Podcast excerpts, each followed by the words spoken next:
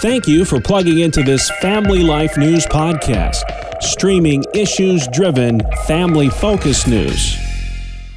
Family Life brings you a timely special feature about the fentanyl crisis in our area and in America. I'm Greg Gillespie. News from the Drug Enforcement Agency just recently out says just counting the fentanyl that has been confiscated by law enforcement, there are enough doses of that to kill every American. Every American of every age. And that doesn't include the fentanyl that's snuck through without being apprehended yet. To get an answer on what is happening and what we can do next, we turn to our guest, Dr. David Streem, who is the medical director of a drug and alcohol treatment center operated by the Cleveland Clinic. Dr. Streem, welcome to Family Life. We want to talk about how this is affecting a number of different audiences, but let's first of all talk about the families that are affected by fentanyl and what families can do to prevent problems with their young people. For parents, I tell them that they really should be honest with teens about any family history of substance use problems that the teens should be aware of. If there's drug problems in the family, then the teens are going to be more at risk because about 60% in the uh, of the variance in who develops a substance use problem versus who doesn't is genetic.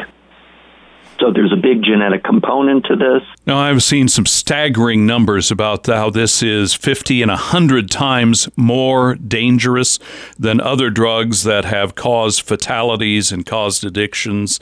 Are we talking with fentanyl about a small amount, like the powder that's in, uh, say, a packet of sugar, you know, the restaurant sugars? Is, is that enough to be incredibly dangerous to someone? Yeah, much less than a packet of sugar, amazingly enough. Would you zoom out and talk with us about what is happening in the society and what the society needs to know about fentanyl and other opioids? Well, as far as society goes, I, I think we have to get away from the concept that only zero pain is acceptable and that only opiates are the solution. Uh, there was also a generation of television of television interest in people doing very dangerous things like extreme sports, the series which involved watching people get hurt doing pointless stunts. Young people did model that, you know, in their own homes and neighborhoods, and then many got hurt and didn't recover fully. So those are quite literally self-inflicted, unforced societal problems that can affect people the whole rest of their lives.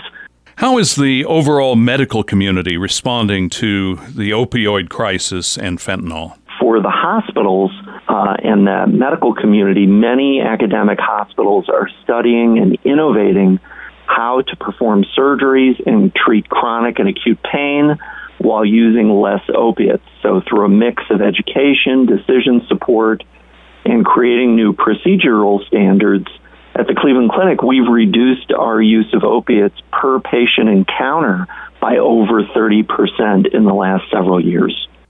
Dr. David Streem is our guest. Let me ask about what's happening for those of you on the front lines of treating folks who have become addicted to fentanyl, who have suffered an overdose, and it doesn't take much. Uh, what, what, what's it like to be a doctor in this crisis? Well, stigma is still a problem in healthcare, and many medical professionals, nurses, and administrators want to imagine that these problems don't exist in their offices or hospitals.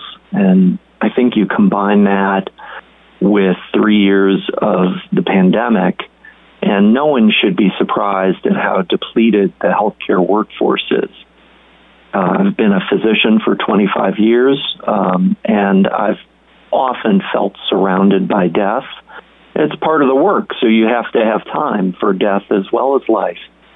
But the last several years have challenged even the best of us. From the Cleveland Clinic, Dr. David Streem joins us.